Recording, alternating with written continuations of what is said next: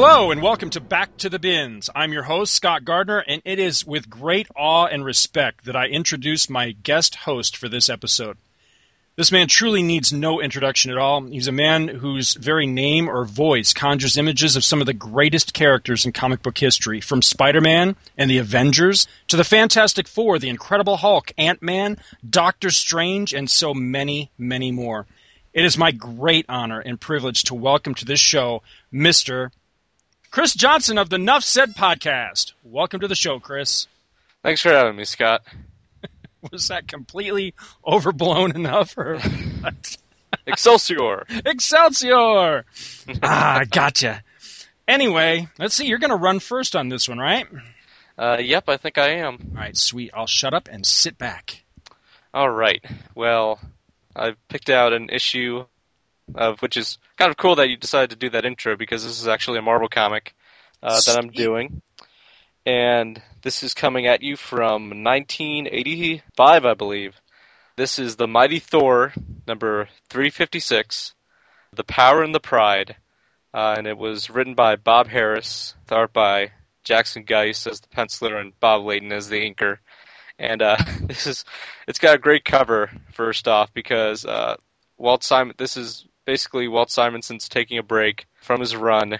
And so it's got Hercules on the cover. Oh, I know this issue. I'm sorry. Yeah, keep going. no, no, that's fine because it's it's awesome. This is um just to jump in. This is one of my favorite comics, my favorite single issues of all time. Oh, I can totally see that because it's great.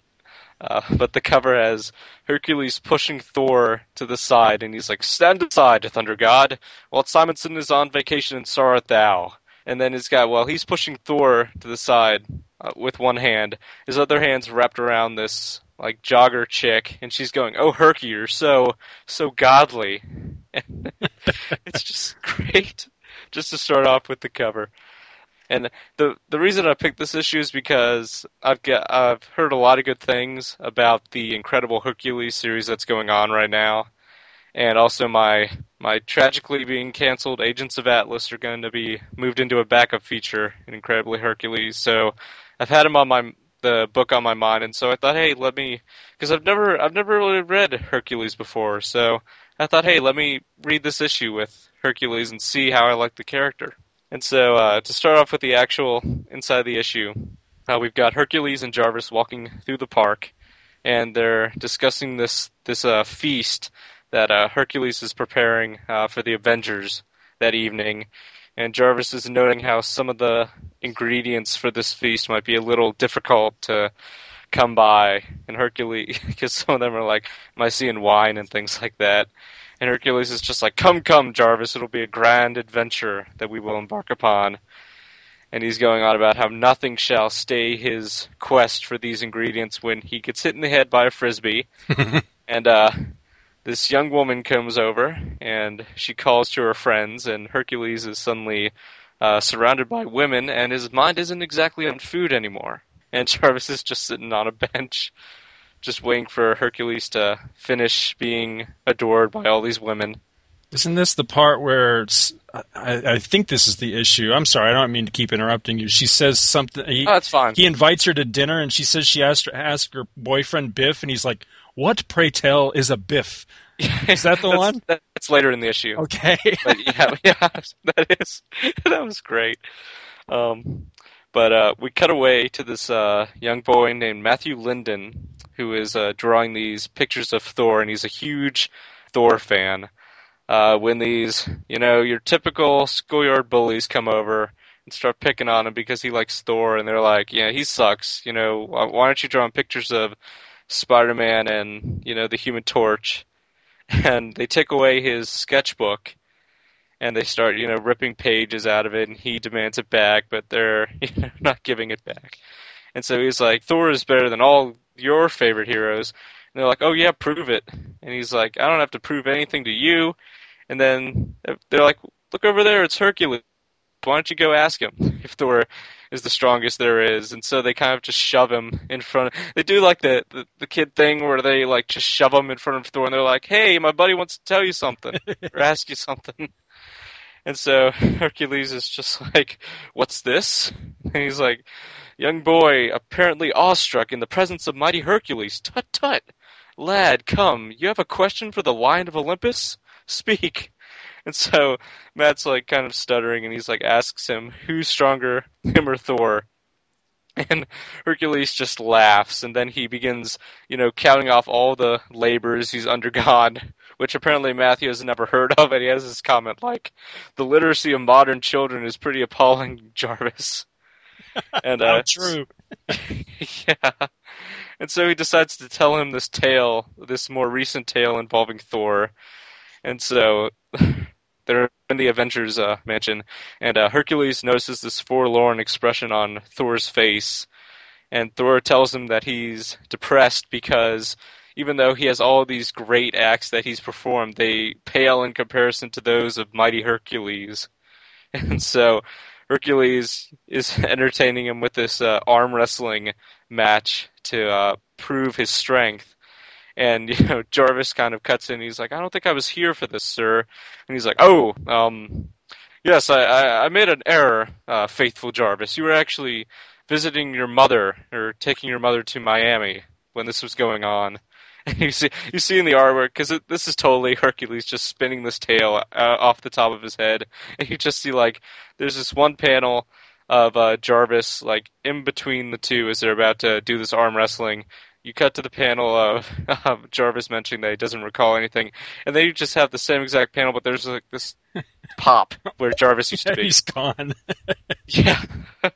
and so they have uh, this arm wrestling, and uh, Hercules beats Thor quite easily, but Thor is still outraged at paling in comparison to that of Hercules, and he hits him on the head with his hammer out of frustration, and uh, that sets Hercules off a bit.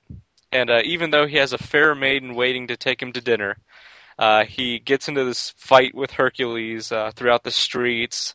Uh, you've got them just being tossing each other through buildings, smacking each other with light poles, and you've got Jarvis, you know, interrupting once again, and Hercules tells him to, you know, uh, not interrupt. it's rude to interrupt while he's regaling this tale, and they just uh, keep just uh, lifting up road and throwing it at each other, tossing cars at each other. There's this great part where Thor lifts up lifts up this car. Hercules is like, "You don't think you can stop me with that car, do you?" And Thor's like, "It's not just a car, Hercules. Tis a Volkswagen." and then and Hercules catches it and then crushes it. and He's like, "Correction, Thunder God. Twas a Volkswagen." and then they eventually uh, get to the Empire State Building where they just start beating each other up, just on going up each floor while beating on each other until they reach the roof, where Hercules punches Thor through the roof, and he's like, "I did not mean to." Hit him so hard. I mean, even though we are in this, you know, contest of might, and I am truly the stronger of the two, I still must save Thor, for he is my friend. And so he, you know, takes this crane off of the top of the Empire State Building and catches Thor with it, and then they go crashing uh, to the ground. And uh, then this little old lady walks up and wants Hercules to walk her across the street, and Thor is like, you know, is like, uh, you know, like uh, like Hercules, and he just pushes him aside. and He's like, "Silence, Asgardian, for I'm about to perform a good deed." And so Hercules walks the old lady across the street. And she smacks Thor in the face with her purse and she says, you know, get a haircut, hippie. and then she tosses in hippie as well. Uh, which is great. The kids who are listening are like, hey, you're not gonna, it just doesn't end right there with you walking this old lady across the street. Don't you bash Thor's brains in? And then Hercules is like, well, of course I did. Of course I bashed his brains in. And so then there's more fighting with Hercules, you know, chucking him through this uh, uh, it's like a jeweler fragrance store. Oh yeah, that's fragrance right. store, yeah. And uh, so then they're fighting, and then Hercules he picks up the entire island of Manhattan and like tilts it and drops Thor in the river. Uh, and that's where his tale is ends for a second when uh, Jarvis is like, I think you've exaggerated a bit. And then he's like, well, perhaps maybe a little bit. Just a little bit. and then, uh, so he's about to uh, tell the story of him delivering this final blow and Jarvis notices how upset Matthew is, and he notices the this unruly looking lad as he says it, enjoying uh, the situation, and so he's kind of starting to put things into context when uh, the uh, young woman from earlier uh, once again is following her frisbee and interrupts the story. And Hercules asks her to dinner, and she says, "Like you said, I gotta ask my boyfriend Biff first. And he's like, "What, pray tell, is a Biff?" I love that line. That's one of my That's, favorite. What, pray tell, is a Biff? yeah, I, I just I just picture her boyfriend walking over, and Hercules is just going, "Are you this Biff I've heard I've been told about, and him just scurrying away running because it's Hercules. but uh, uh, in the confusion, Jarvis has snatched away uh, the sketchbook uh, from the the boy that the boy had, and the guy just like rips it off. And he's like, "Hands off! Don't you know it's rude to take other people's things?" And uh, Jarvis has put two to two together now. And uh, before Hercules can finish his story, uh, Jarvis kind of pulls it aside and tells him what's going on. And Hercules feels, you know, that he's, you know, hurt this uh, young boy and his appreciation, his uh, idolizing of Thor, and he doesn't want to hurt this kid. And so he finishes the story with Thor having hid his true power all along and punches uh, Hercules into a place the gods forgot, New Jersey. New Jersey. uh, and so the story ends with uh, Thor having beaten Hercules, and so the kid gives Matt his sketchbook back, and you know, kind of tells him to get out of here. When Hercules puts his hand on the boy's shoulder, and he tells him that it would not be, you know, right to speak ill of a friend of Hercules if you understand my meaning, and so the kid just books out of there.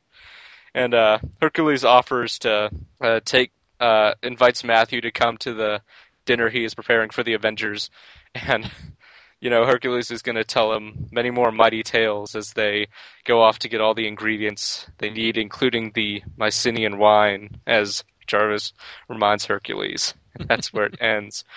And uh, yeah, I, I, can say that I'm a fan of Hercules now because he's just awesome. Just his entire mannerisms, you know, throughout the story.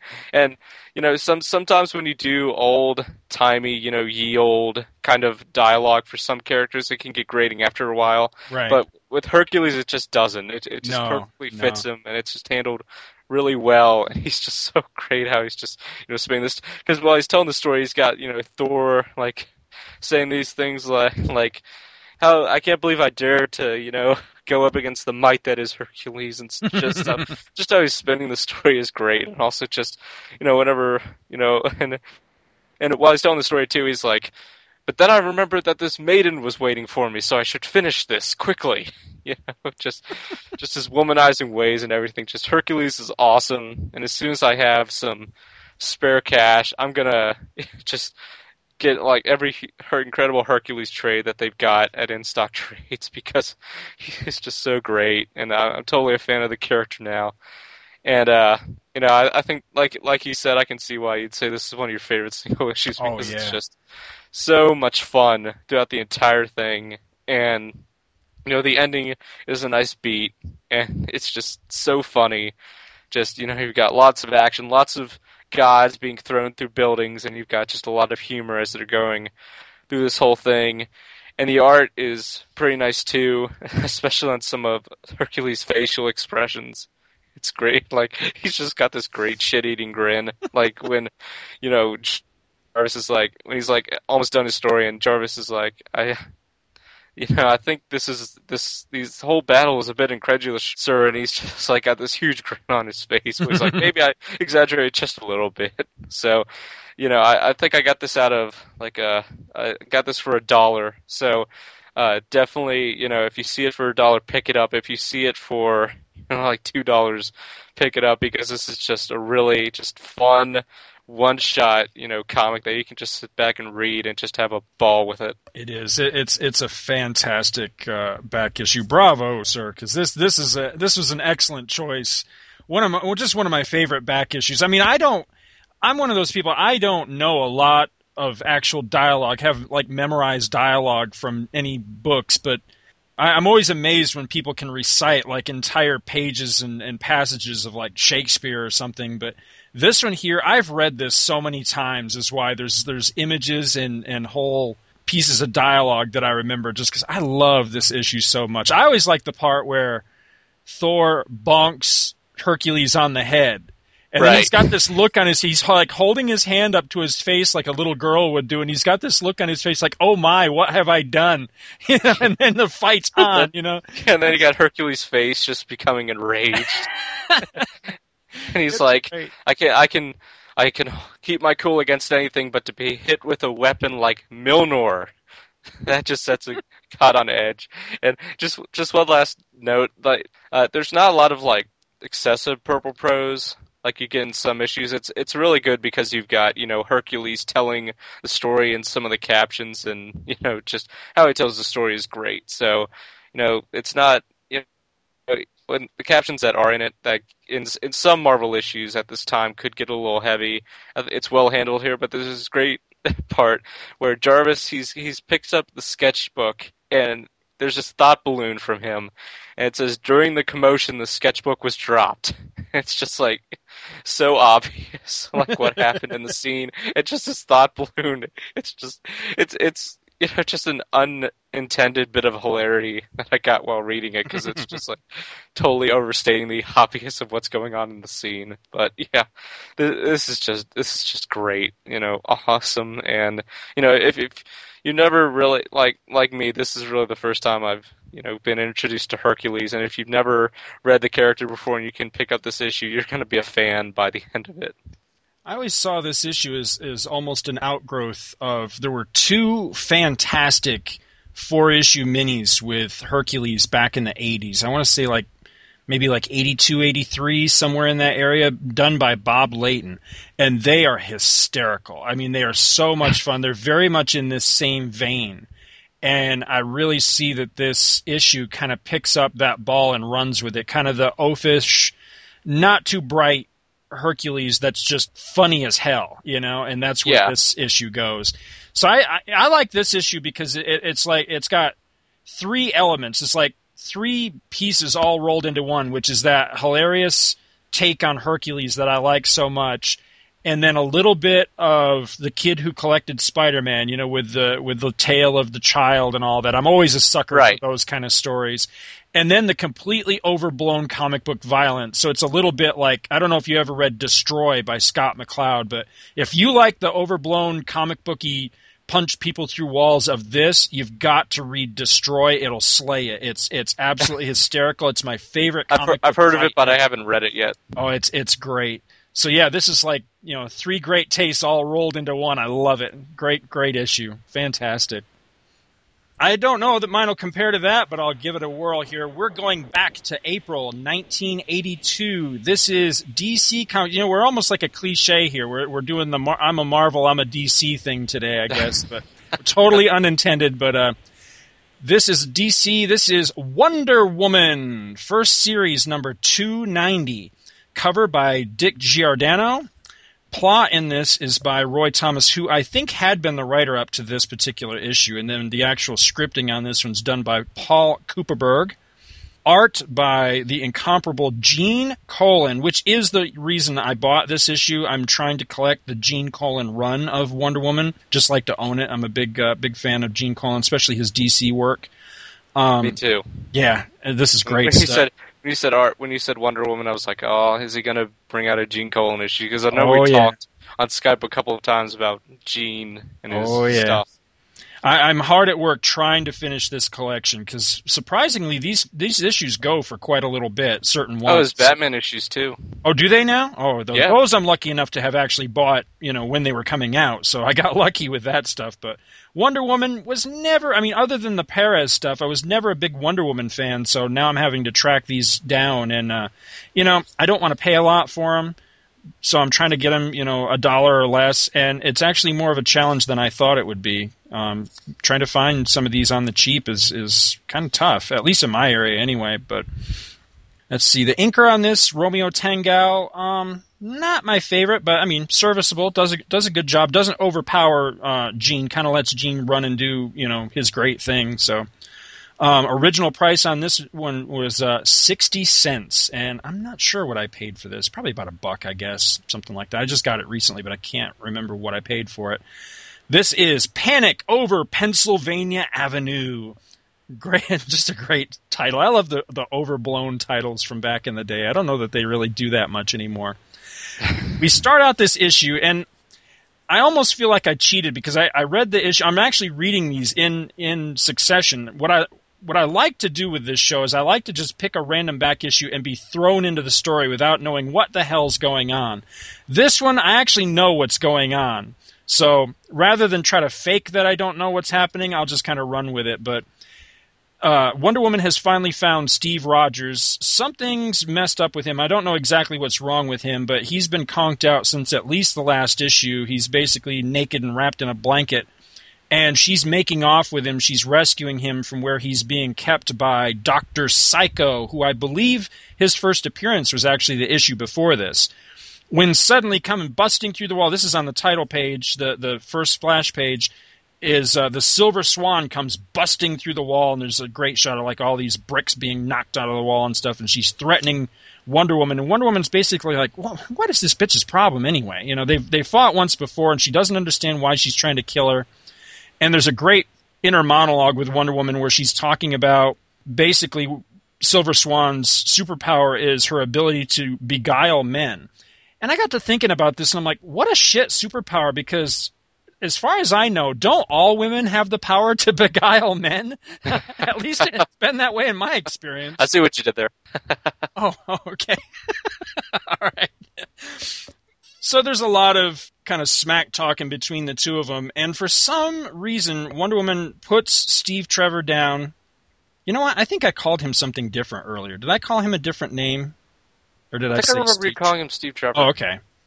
Anyway, she puts Steve Trevor down and engages in a tussle with Silver Swan that basically goes all up into the sky and they're flying around. And I guess I didn't realize it before, but Wonder Woman couldn't really fly back during this time. This is pre crisis, so she could like glide on air currents or something, but because the sky is unnaturally calm, when Silver Swan belts her in this one part, she just tumbles out of the sky and she has to uh, like telepathically summon her robot plane, which I don't know if she has the robot plane again in the comics now, but I always hated the stupid invisible robot plane. I thought that was one of the stupider elements of Wonder Woman, to be honest. Well, they get into a tussle, and the uh, robot plane rescues Wonder Woman. She lassos the Silver Swan, and, and it's a great sequence where it's not really drawn to look like it, but if you read the the all the exposition, you know, it's very exposition heavy by the by the author by uh, Kupperberg, but she's basically dragging Silver Swan behind her by her lasso as she flies her jet. So I'm just thinking, man, that would hurt. You would think, and so watching all of this and totally enthralled. You know, he, he just, this is the first time he'd ever laid eyes on the Silver Swan and he's just awestruck by whatever, he's beguiled by her, is Dr. Psycho, who's drawn a little differently than the way he appears today. He's he's still the little troll looking guy, but he has more of like Igor face, but really creepy looking guy. And okay, the reason he had Steve Trevor See, I think I said Steve Rogers before, but I meant to say Steve Trevor if I said Steve Rogers. But the reason he's got Steve Trevor, uh, this was wacky to try to follow, but apparently he used to be married uh, Dr. Psycho did. And he had this wife that he learned he had the ability to somehow extract ectoplasm from her or from her brain or some shit and could manifest it in the real world or something. And the only other living person he's ever found after his wife died where he could do the same thing was, of course, Steve Trevor.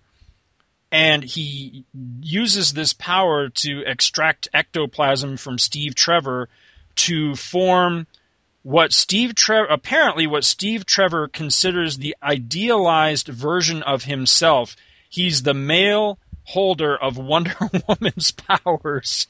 This dude called Captain Wonder, who is a very disturbing looking character. He's basically imagine like Captain America, but Captain America wearing Wonder Woman's outfit and that's pretty much what Captain Wonder look like looks like, and it's really not right. Yeah, I don't think I want to imagine that. Yeah, it's you know as as awesome as like Captain America or you know so many there's so many great patriotic characters that have great outfits with red, white, and blue and stars and stripes and everything like that. You would think that Captain Wonder could actually look really cool and really awesome like those guys do, but no, he looks very disturbing. He's even sort of got the bustier thing that Wonder Woman's got, even though he's a dude, and it's just not right. So this might be saying some other things about what's in Steve Trevor's subconscious. yes, he's a cross dresser with Wonder Woman fantasies. So Captain Wonder. Now this was the part that was really hard to follow. Is that later on in the issue, it really makes it feel like like basically Doctor Psycho can conjure this power and become Captain Wonder. But there's the panel where he first does it in this issue. They're actually standing face to face. It's like Doctor Psycho's a little dwarf guy, and he's like pointing up at Captain Wonder. But later on, when Captain Wonder gets his ass handed to him, he actually reverts to being Doctor Psycho. So it was a little bit hard to follow. But anyway, he changes to Captain Wonder and immediately goes and pounds the shit out of Wonder Woman. It's really nice, uh, nice art, you know, by by Colan of the fight between them. As disturbing as Captain Wonder looks, you know, Colan does a masterful job with the art and makes the fight scenes really cool. Captain Wonder gets the upper hand, and because he possesses all of Wonder Woman's abilities, he can also control her magic lasso. So they basically turn the tables on her, and they're now dragging her behind the invisible plane. There's a, a moment of you know inner monologue with uh, with Silver Swan where he, she basically tells her her tale, which is she's the classic ugly duckling, you know, no man would want her. She was just too hideous and blah, blah, blah. And she struck a deal with the war god Mars, who I was surprised to find that the gods in pre crisis Wonder Woman actually go by the Roman names rather than like later Perez actually incorporated all the Greek names. And so I'm more familiar with these gods by their Greek names now. So this guy would be Ares today, but back then, uh, back in this issue anyway, he's Mars and looking very different. He's got like the Roman brush helmet on his head and all that. You know, the the helmet that looks like it's a toilet bowl scrubber or something like that. Right. And there's a part that was equally confusing with Steve Trevor. Apparently, Steve Trevor of this period was actually the Steve Trevor of a parallel Earth. And the thing that's wrong with him is that the parallel Earth is calling him back and he's trying to resist it so that he can stay in our dimension because he's got the hots for Wonder Woman. At least that's what I kind of pulled out of this story. It's like I say, it's some of the stuff's really vague, and I got the feeling that you had to be a long time Wonder Woman reader to, to truly understand what the hell is going on here. And so then we cut to a great sequence, which is, you know, it's taken Silver Swan so long to complete Mars's task that he set for her, which is basically you can keep the beauty I gave you as the Silver Swan if you eliminate Wonder Woman. Well, now she's finally, you know, he comes calling and says, you know, your your time's about up, and she's, well, look, I got the I got the upper hand on Wonder Woman. We're about to take her out, and he's like, well, that's no longer good enough. I want you to take her out. And because Wonder Woman was was based in Washington D.C. during this period, he wants her to take out both Wonder Woman and the president and all the what he calls monuments and pretensions of power that are in Washington D.C. So we cut to the White House lawn, and this was my favorite part of the whole issue. President Ronald Reagan, a superhero in his own right, is coming out of the out of the uh, White House, and he's surrounded by uh, you know he's got Nancy with him, his wife, eh, you know the first lady of the time.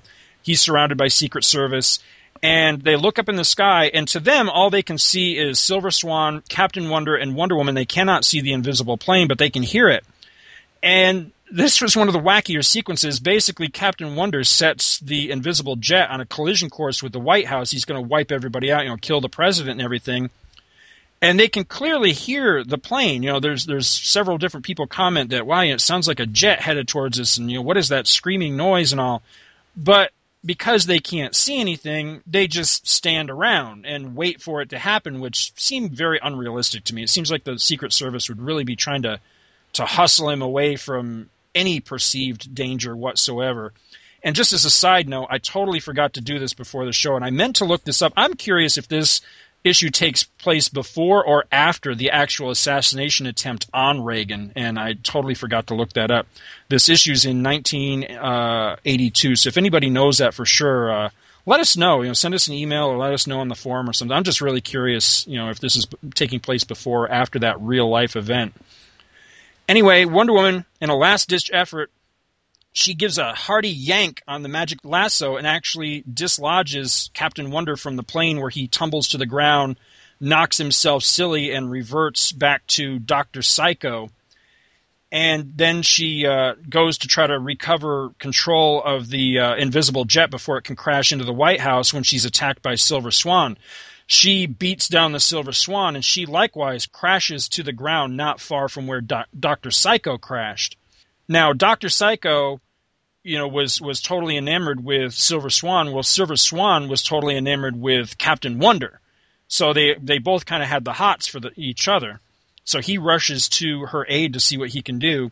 In the meantime, you know, of course, at the very last instant, Wonder Woman regains control of the invisible jet and, and spins off and just kind of waves to the president, and the president chalks it up to, well, I guess she was just dropping by to say hello, which is hilarious.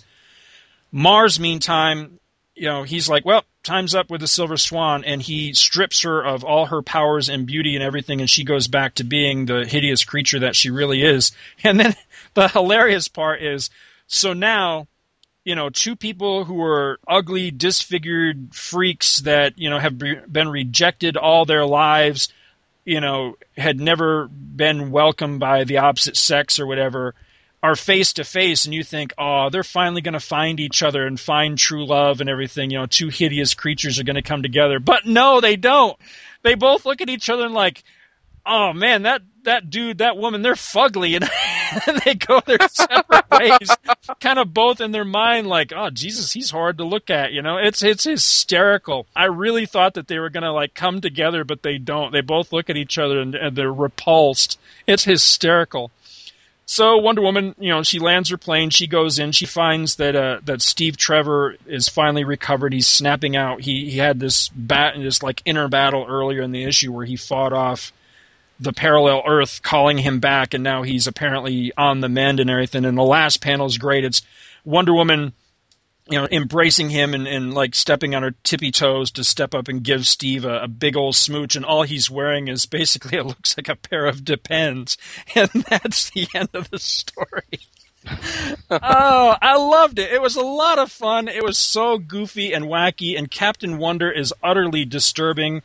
And I looked it up just to see if this dude ever comes back, and apparently he does make one other um, appearance. I don't know how major or minor it was, but he's part of a, a group of villains that come back to plague Wonder Woman in one of her very last issues before her her series was canceled, just before the Crisis on Infinite Earth. So he does pop in one more time. Also, there was a backstory in this that I'm not going to go over, just to mention that uh, it's a Huntress backstory. This was at a time when the Huntress, the uh, the classic Earth Two daughter of Batman Huntress, was appearing in Wonder Woman, and uh, the art by Joe Staton. Anytime I can get a chance to plug Joe Staton, I'm going to because the man is a master artist. This was a beautiful story.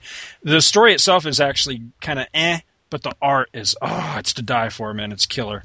So if you like Joe Staton, check out these old uh, Wonder Womans with uh, with the Huntress backup. So what you think, man? You you a Wonder Woman fan? Uh, not. I haven't read a whole lot of her. I, I most of my exposure. Most of my exposure to her would be from the uh, Justice League cartoon, pretty much. And I liked how they handled her in there. But she isn't really a character I seek out and read. But since Gene Colan did the art, I'm probably gonna buy him at some point.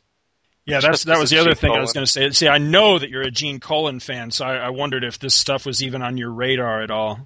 Oh yeah, I knew he did a run on there, but just uh, just like his Batman stuff, it I haven't really gone into his DC. I've got the Nathaniel Dusk yes. Uh, issues he did, and I've got the Phantom Zone issues. Well, I'll throw it out there as a tease that, that I know that you and I and a couple of our, of our friends are really looking forward to sitting down and talking about that. So I'll just throw it out there as a tease that, that those are coming more than likely won't happen on this show, probably on Two True Freaks or, or some other special event type of show.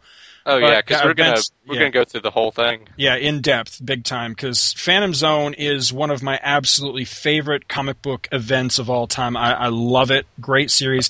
And I, as much as I have utter reverence for Nathaniel Dusk, I think I've only actually read it one time, and it was when it came out. So that tells you how long ago you know that was, and that it's very rusty in my memory. But yeah, great, great stuff by Colan.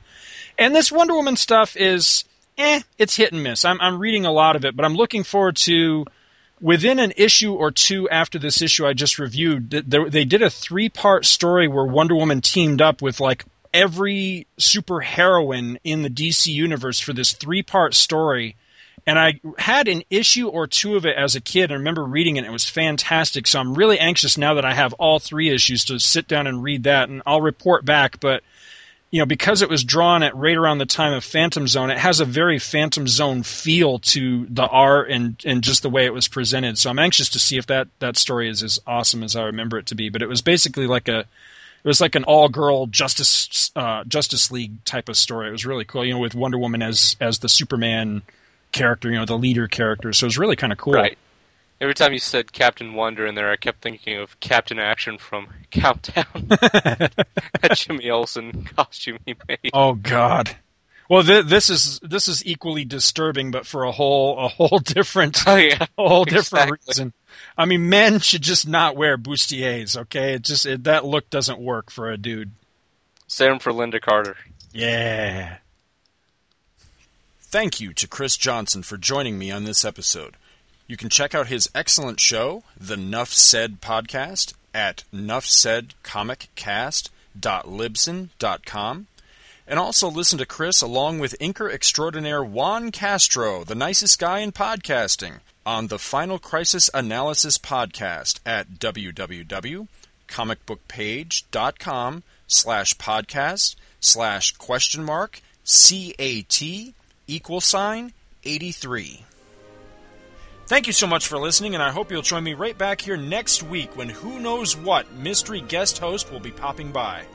You can contact Back to the Bins to leave feedback, comments, questions, and criticisms for the show via email at backtothebins at gmail.com or by visiting the Two True Freaks section of thecomicforums.com. We are now accepting requests for guest host spots on the show, so if you'd like to join me in an episode, let me know. Also, please be sure to check out the home website for Back to the Bins at www.twotruefreaks.libsyn.com. Back to the Bins is a proud member of both the League of Comic Book Podcasts, which you can find at comicbooknoise.com slash league, and also the Comics Podcast Network, which you may find at comicspodcast.com. Take a moment to drop by their respective sites and support their other fine podcasts, won't you? Thanks, and I'll see you next week.